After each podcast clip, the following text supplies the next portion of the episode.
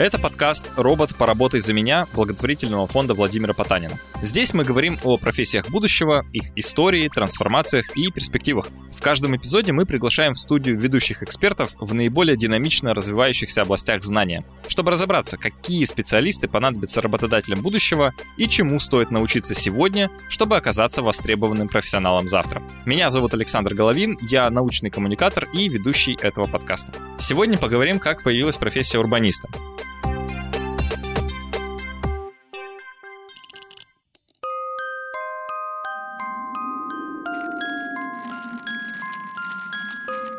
Течение почти 18 лет с 1853 года Париж стоял в строительных лесах, которые тянулись на километры. Из-за многочисленных заборов выглядывали полуразрушенные, обломанные стены домов и торчали трубы. Дороги были либо перекрыты, либо разрыты. По колдобинам каждые несколько минут туда-сюда проезжали громадные телеги с тесанным камнем и известью. Со всех сторон сыпался мусор, раздавался стук ломов и крики штукатуров. А в воздухе стояла мелкая пыль. Практически все здания на острове Сите вокруг Нотр-Дама были безжалостно снесены. Париж перерождался.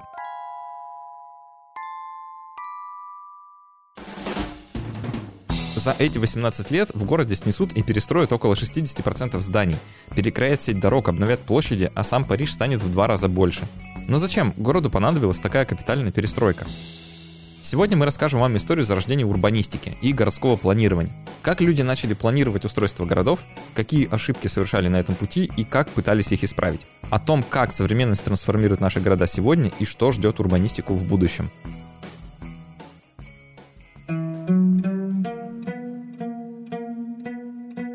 Первые следы того, что люди строили свои поселения согласно какому-то плану, можно обнаружить еще в древности, в неолите. Примером служит загадочный Чатал-Гуюк в современной Турции.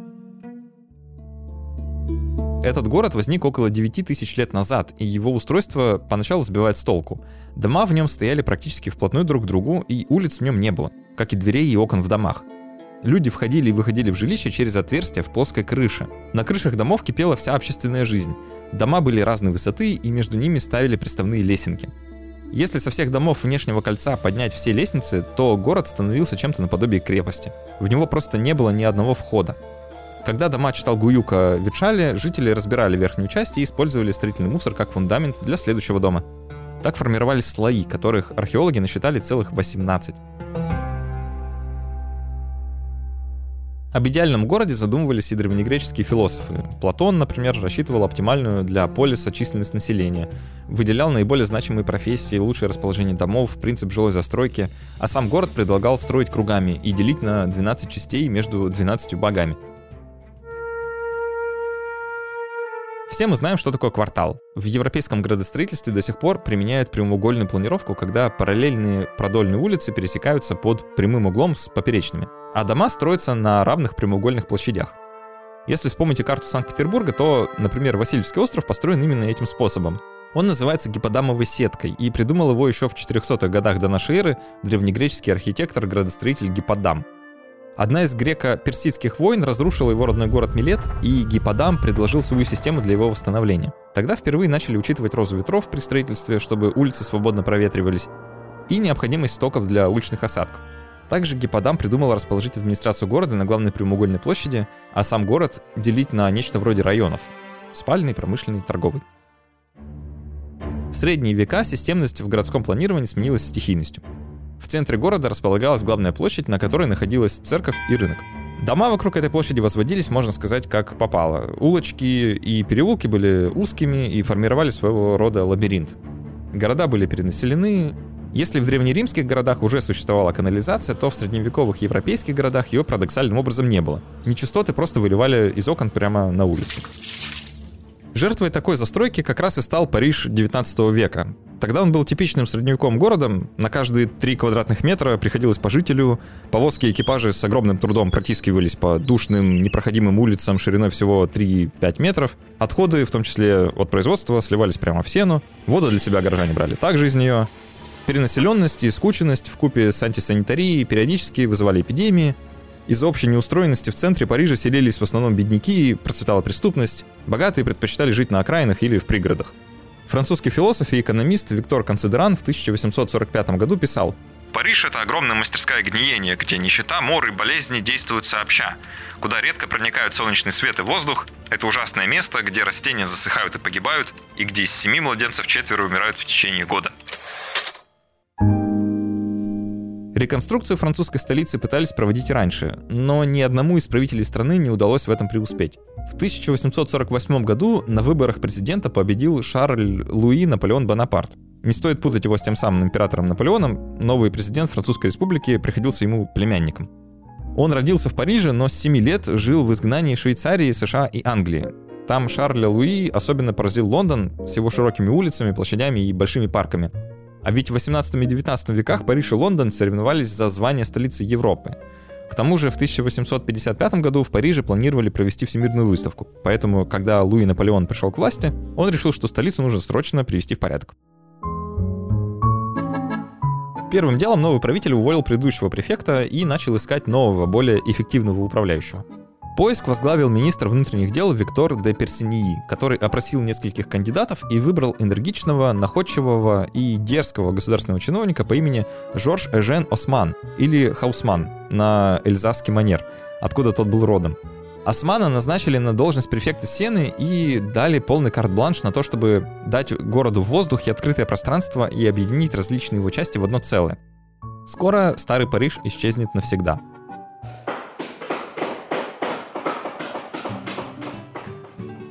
Началась Великая стройка. Сначала Осман расширил и обустроил улицу Ревалли, на которой ко всемирной выставке построили роскошный отель Гранд Отель де Лювр. Чтобы уложиться в срок, 3000 рабочих трудились на новом бульваре 24 часа в сутки. Затем приступили к постройке бульваров Парижского креста в центре города.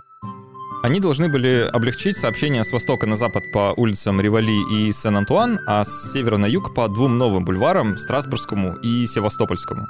А дальше новые бульвары, проспекты и площади начали неудержимо множиться. Ради расширения или прокладки новых дорог нещадно сносили целые улицы. На месте старых кварталов вырастали новые высокие и красивые здания. Здесь Осман применил принципы так называемой типовой застройки. Дома проектировали и отделывали одинаково согласно их назначению. Большое внимание Осман уделял озеленению города. Бульвары засаживали деревьями, Одним из его первых проектов в рамках перестройки города было обустройство Булонского и Венсенского лесов и множество других мелких парков для прогулок. Чтобы решить проблемы эпидемии, спроектировали и построили подземную канализацию. Все мелкие речки и ручьи, впадающие в Сену, увели в трубы под городом. Сам Париж расширили в два раза, присоединив окрестные пригороды, так можно было снизить плотность населения. Итогом стало то, что практически весь Париж, как мы знаем его сейчас, это дело рук Османа. Столица превратилась в светлое, зеленое, хорошо проветриваемое, благоустроенное место для жизни. В связи с этим поменялась и структура населения. Теперь жить в центре стало привилегией, а бедняки с богачами поменялись местами. Вам, наверное, интересно, сколько это могло бы стоить. На начальном этапе французский парламент выделил на работы 50 миллионов франков. Но этого все равно было мало. Еще 24 миллиона франков дали банкиры-братья Перьер в обмен на право застройки на новых улицах. Однако со временем расходы начали бесконечно расти. 100, 200, 400 миллионов франков, 1 миллиард. К чести Османа деньги были освоены очень грамотно, что и сделало проект реконструкции возможным. Но в конце концов люди начали уставать от бесконечной стройки. Против Османа оказались настроены даже те, кто поначалу поддерживал реконструкцию. Правитель Луи Наполеон конфузился от растущих расходов, а противники префекта давили на то, что тот уничтожает всю красоту и привычный уклад жизни горожан. В итоге Османа уволили с должности в 1870 году, предоставив завершение его проекта в будущем поколениям. Тем не менее, Жоржа Османа можно смело назвать самым настоящим урбанистом, хоть и профессии такой тогда не существовало.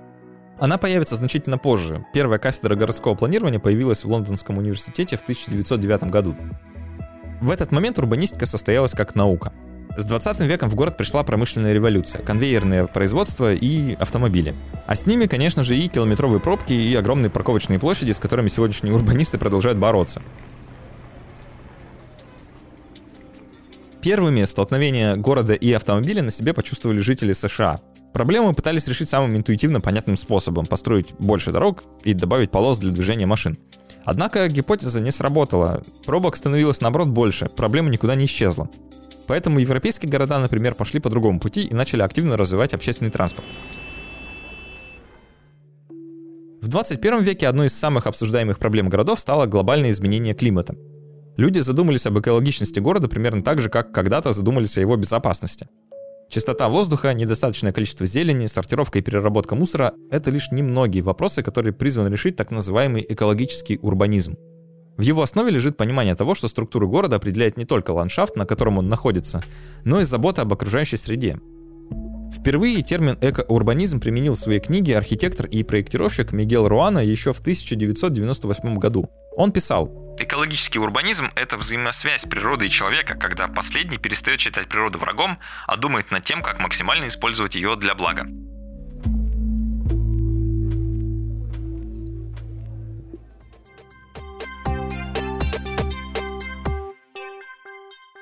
Каким будет урбанист будущего, какие задачи он будет решать и что ждет наши города, мы спросили у Виталия Анатольевича Куринова, профессора Высшей школы экономики и директора Института исследований культуры. Виталий Анатольевич, здравствуйте. Здравствуйте. Виталий Анатольевич, я люблю интервью все начинать с определений, и давайте сейчас тоже так поступим. Просто важно разобраться, что же такое город. Так как урбанистика изучает города, важно разобраться, что за предмет этого изучения. Как вообще можно определить, что это такое? Ведь дело же не только в размере, да, город — это небольшая деревня, а, видимо, что-то другое. Вопрос такой немножко схоластический, это все равно что спрашивать, что такое природа у физика или культура у культуролога.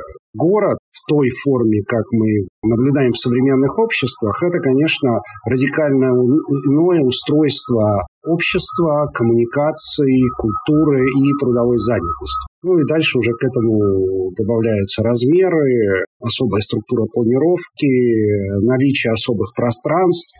Вот можем вспомнить Глазычева, да, так сказать, который считал, что если в городе нет определенного типа пространств, то это не город. Если там нет театра, нет биржи, нет суда, нет публичных пространств. Как и всегда в науке, тут никакой строгой дефиниции нет, есть разные взгляды на это, да. Но я бы вот сконцентрировался бы на первом, но учитывая свою перспективу, да, что это совершенно особый тип социального взаимодействия, отличный от деревни, большой деревни, сколь угодно большой деревни.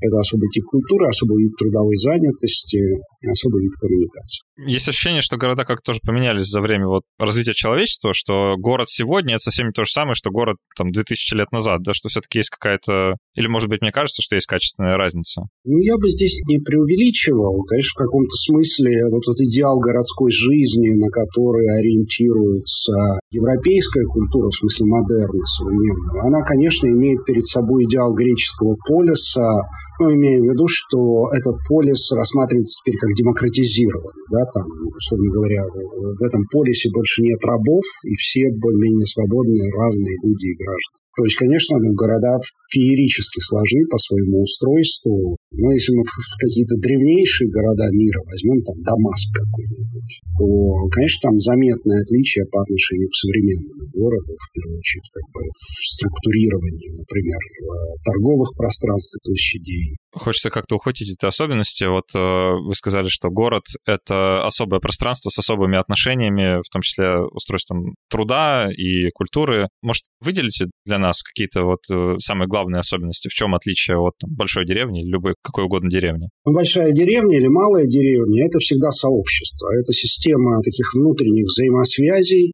где все более-менее друг друга знают, а в случае большой деревни, ну, по крайней мере, как бы имеют представление. Это общество, которое не только внутренне взаимосвязано, но они еще внутри для себя прозрачны. Они еще как бы тотальны с точки зрения социальных ролей. Все без остатка знают, кто ты такой, как бы, и в каком бы контексте ты ни находился, а все представляют, кто ты такой.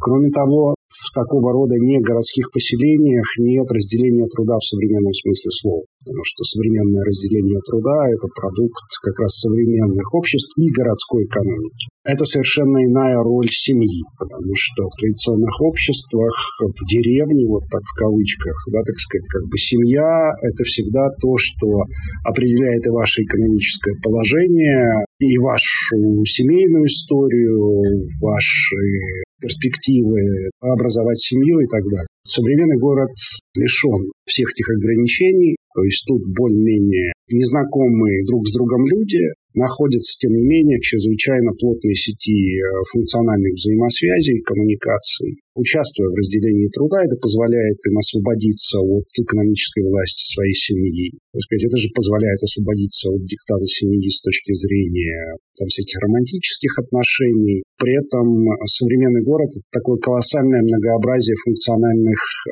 ролей и связей, которые мы в течение дня меняем десятикратно.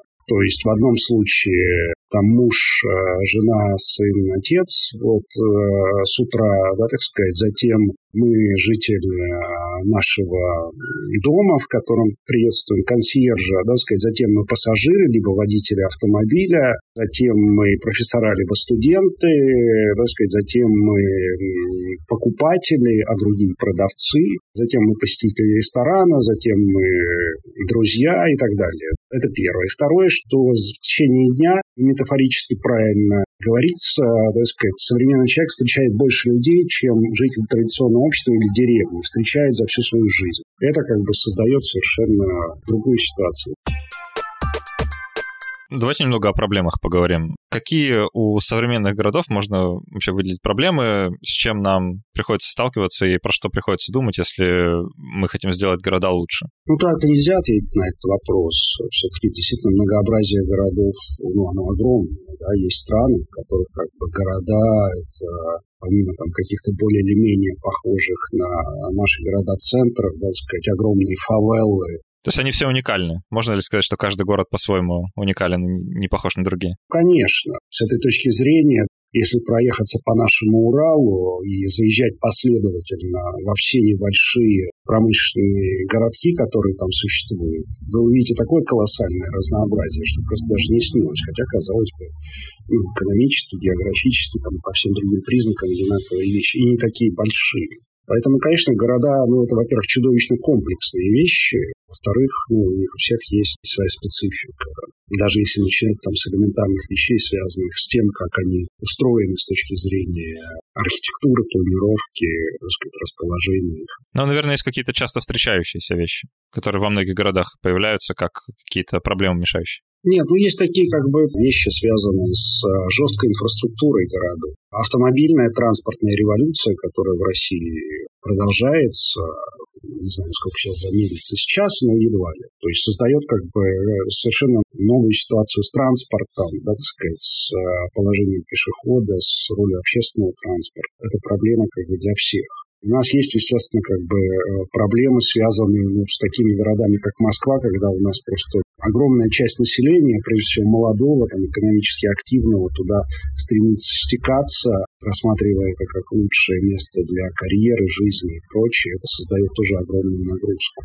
Понятно, что если брать ну, такую новейшую повестку, ну, что же она сейчас э, не так сильно будет себя проявлять, но это всякие вещи, связанные с э, городской экологией. Современное сознание становится к ней чувствительным, требует определенного рода реакции. Но есть стандартные социальные проблемы, так или иначе, как бы отмечающие жизнь городов, криминал, вот вся такая хардверная инфраструктура, грубо говоря, канализация. Все равно всегда проблема. Ну, если мы даже не говорим о специфически российском контексте, где огромное число населения все еще пользуется удобствами на улице, это всегда некоторое обновление. Вот. Совершенно по-новому проблема городов стала в период пандемии. Да, и такие ну, авторитетные люди, как, например, э, еще Сенат, да, так сказать, вообще заговорили о том, что пора менять всю концепцию наших городов, потому что вот эта многоэтажная застройка, это вообще, как мы увидели, очень опасная вещь. Мы увидели, как э, пространства, которые, казалось бы,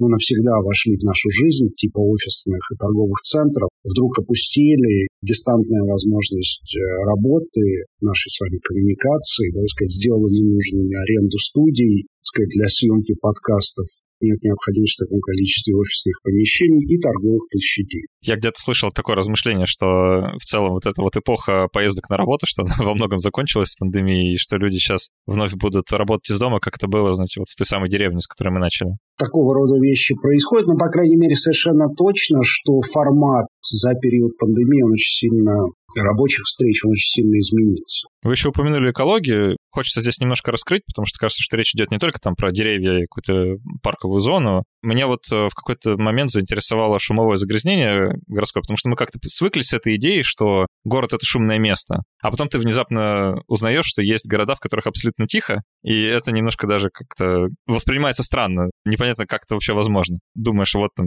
что автомобиль — большой источник шума в городе, и что, может быть, можно было бы как-то иначе. И кажется, что это на здоровье тоже влияет. То есть это все тоже те вопросы, которые в рамках урбанистики могут рассматриваться, правильно? Ну, конечно, да, такая звуковая экология, вообще звуковая политика, она довольно сильно давит, потому что у меня тут недалеко вот торговый центр, например, от места, где я жил. Этого не происходит, вот, кстати говоря, уже с периода пандемии, потому что, видимо, влиятельные люди оказались дома, а так он орал свою рекламу тут, э, значит, направо и налево. То есть, конечно, да, есть такие методы с исследования города, soundscape, то есть, когда вы вот проходите со звукозаписывающим устройством, записываете, потом анализируете.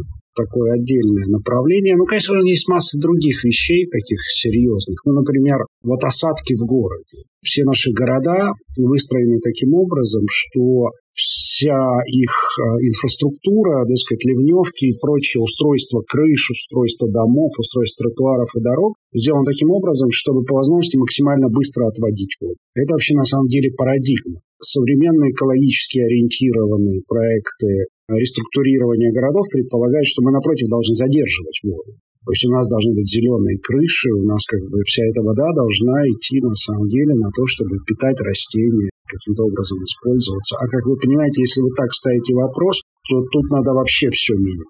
Хотя было бы приятнее жить, наверное, как бы в городах, которые утопают в зелени, и не только там вдоль тротуаров, деревца. За забором при этом.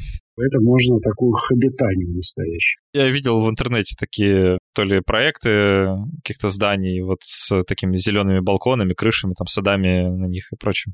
Да, но это такие серьезные, такие инженерные решения, конструктивные решения. Конечно, в этом направлении думают и действуют. Вообще, наверное, стоит еще про это поговорить, про какую-то инклюзивность городского пространства, что ли, и про удобство его. Потому что у меня лично есть ощущение, я, конечно, в Дамаске древнем не был, но есть ощущение, что сейчас города стали чуть удобнее в плане вот, ну, какого-то человеческого пребывания, чем они были раньше. И как будто бы, вот у меня есть такая иллюзия, вы наверняка меня разубедите в этом, что есть какой-то такой вверх направленный тренд по все большему и большему удобству городского пространства. И по доступности его для маломобильных групп населения, ну, вообще в целом для многих-многих городских субъектов. Как вы думаете, этот тренд, вот, он реально существует, или это нам просто кажется, что вот мы так живем и видим там какие-то лифты, удобные парапеты и прочее? Тут даже нечего и, и рассуждать, потому что это комплексные программы и федеральные по обеспечению доступности среды, да, так сказать, и все учреждения и организации попросту обязаны да, в общем, большей степени это делать. Все обновление городской среды, которую, понятно, ну, наиболее интенсивно проводят наиболее крупные города, типа Москвы, но в Москве за последний новейший период произошла в этом смысле настоящая революция. То есть она по-разному объяснялась жителям, на нее по-разному реагировали разные группы населения. То есть коренные москвичи это все, понятно, проклинали, молодежь только радовалась. Но здесь совершенно отчетливо переориентация на комфортность среды и на вот качество, главное, на переживаемое качество этой среды. То есть это в строгом смысле такой поворот в терминах э, Инглхарта постматериалистическим ценностям. Это особенно заметно на фоне как бы советской предыстории, где помимо всякой особой такой парадной витринной архитектуры, в большинстве случаев структура, планировка городов, она подчинялась ну, некоторым производственным задачам, там, логистическим задачам, да, сказать, и железнодорожная ветка, которая пересекает город, там, любой, да, так сказать, какое-то обычное дело, и города, разбитые карьерами, это тоже обычное дело, и масса-масса-масса других вещей. То есть, конечно, с этой точки зрения Здесь, что называется, есть куда еще стремиться и развиваться, но я так думаю, что это необратимый тренд. Все поняли, что это важно, это нужно. Если там экономические сейчас возможности будут сокращаться, я думаю, так или иначе в этом направлении все будет развиваться и дальше. Мне, знаете, одна подруга, которая занимается исследованием городов, она мне как-то на прогулке указала на существующих в городе городских субъектов, не знаю, как лучше сказать, субъектов или объектов, таких э, обитателей, про которых вообще ничего не понятно, и какие города им нужны, вообще не ясно. Я про собак говорю. Есть большое количество людей, которые в городе живут с собаками, и собак в городе действительно много, но при этом мы вроде не думаем про то, какая среда для них была бы комфортной.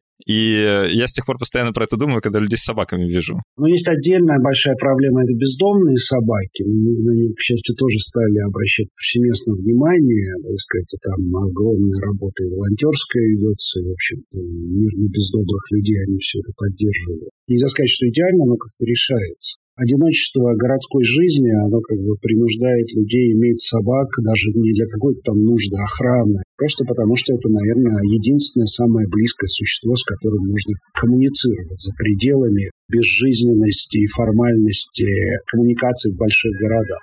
С этим ничего, ничего не поделаешь, но вы правы. Это проблема, я тоже с ужасом часто наблюдаю. Вот этими большими, мощными ездовыми собаками, которые должны пораздить просторы ледяные как бы в упряжках, которые превращаются в такую домашнюю игрушку. Ну, есть очень простая да, проблема, она во всех российских городах например, кладбище. А вы знаете, что согласно российскому законодательству похоронить животное вообще невозможно. То есть у нас вся эта штука, кроме больших городов, где уже соответствующие сервисы появились, это все такая огромная теневая зона. Ничего себе. Не знал, даже не думал об этом. Ну вот вы подумайте, что происходит с животным, когда оно умирает. Как бы. В особенности там, где у вас нет как бы службы, там, приехали, забрали. А это подавляющее большинство а, наших городов.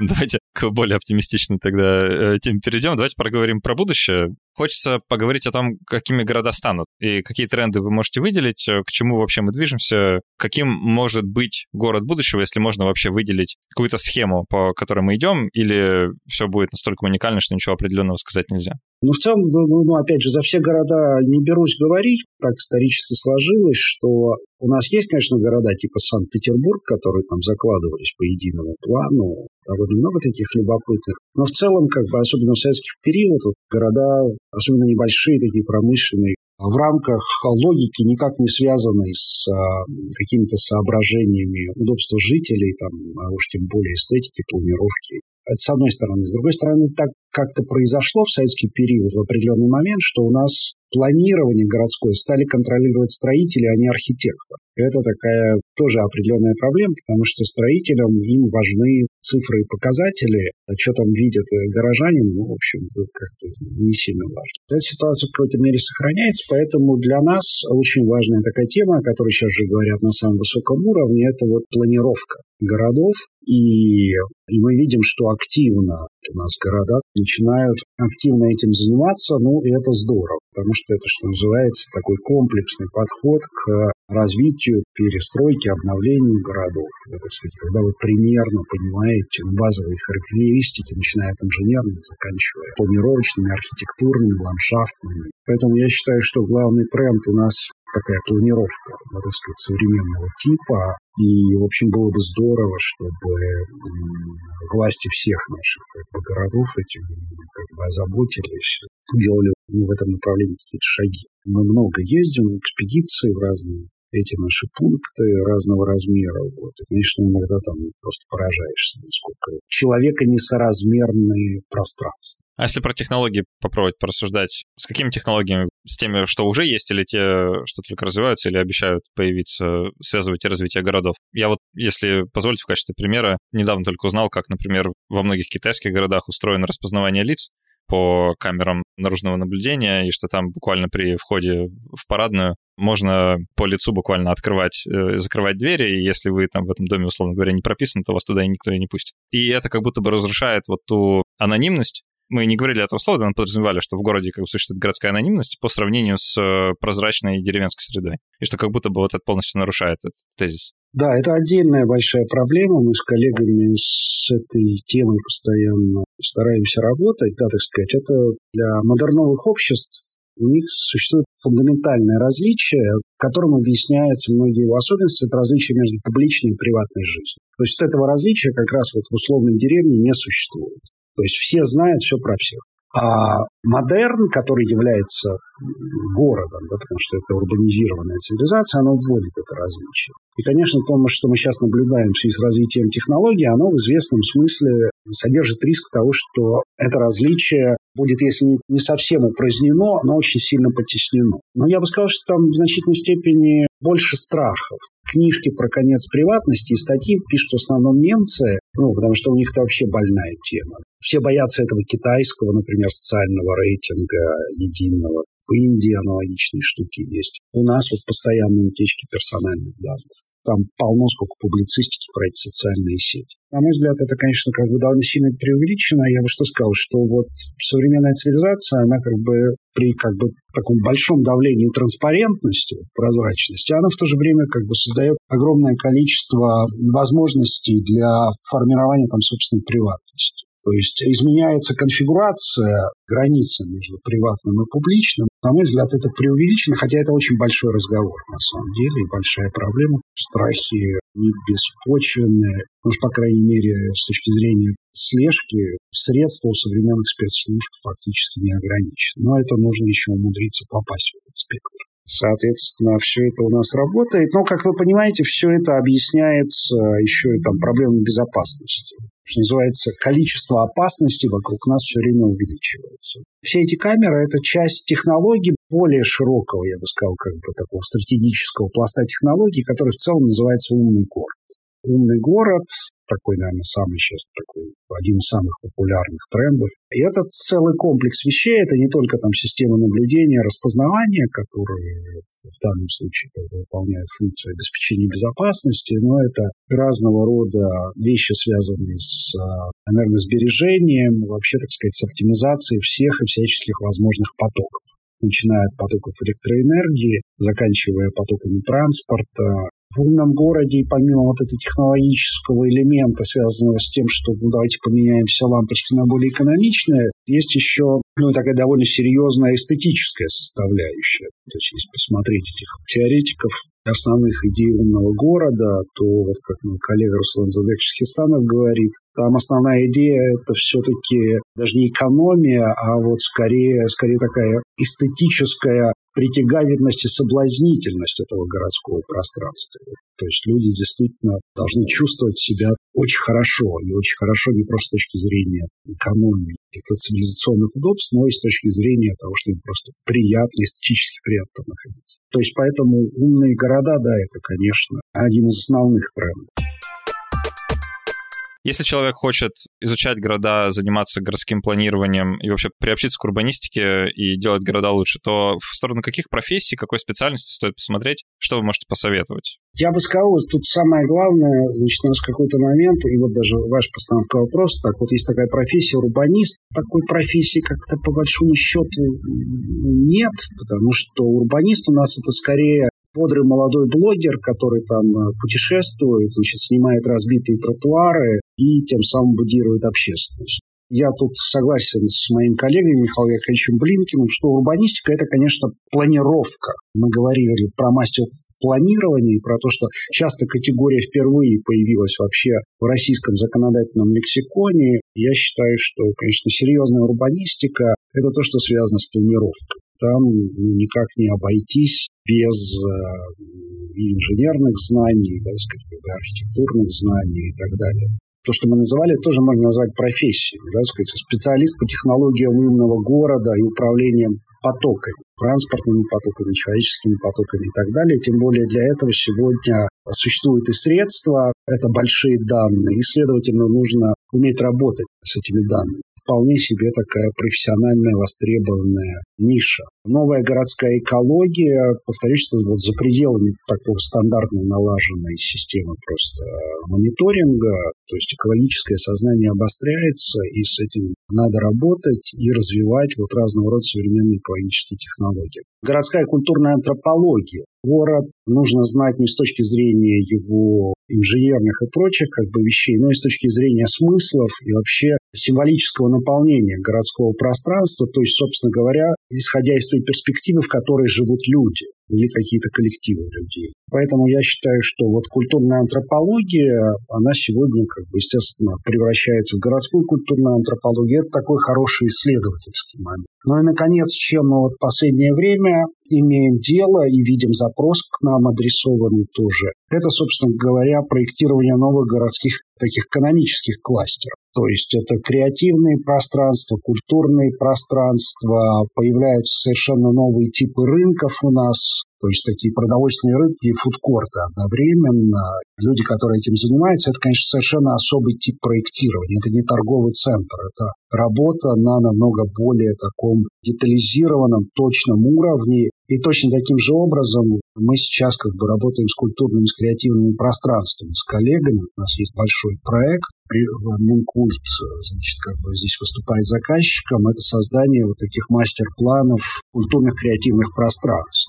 У нас вот сейчас серия большая экспедиция была в разные города, разного размера совершенно, где мы находим, во-первых, этих агентов креативных индустрий и как бы пытаясь понять, что им нужно, как бы думаем, как собрать из этого действительно такое пространство, которое давало бы очень сильный такой синергетический эффект чтобы притягивало потоки людей? Ну, не просто потоки людей, а с тем, чтобы они сами друг на друга или с друг другом э, продуктивно коллаборировались, либо наоборот там, э, соответственно, конкурировали. Но действительно, сама идея кластера, что вы собираете в одном месте, ну, она в любом случае не потеряла своей продуктивности ни грамма по отношению там, к той же силиконовой долине и другим типам кластеров технологическим. Когда эти люди находятся в одном месте рядом, это сразу очень повышает их креативность, их эффективность и прочее. Но важно научиться это делать. Это тоже не просто, поэтому я и говорю, что это вот проектировщик таких новых экономических пространств, новых экономических кластеров. Виталий Анатольевич, спасибо большое, что пришли к нам поговорить. Вам спасибо, что пригласили. Вы слушали подкаст «Робот. Поработай за меня» о профессиях будущего, об их истории, трансформациях и перспективах. Слушайте нас на всех платформах, обязательно ставьте звездочки и сердечки. До встречи в следующем эпизоде.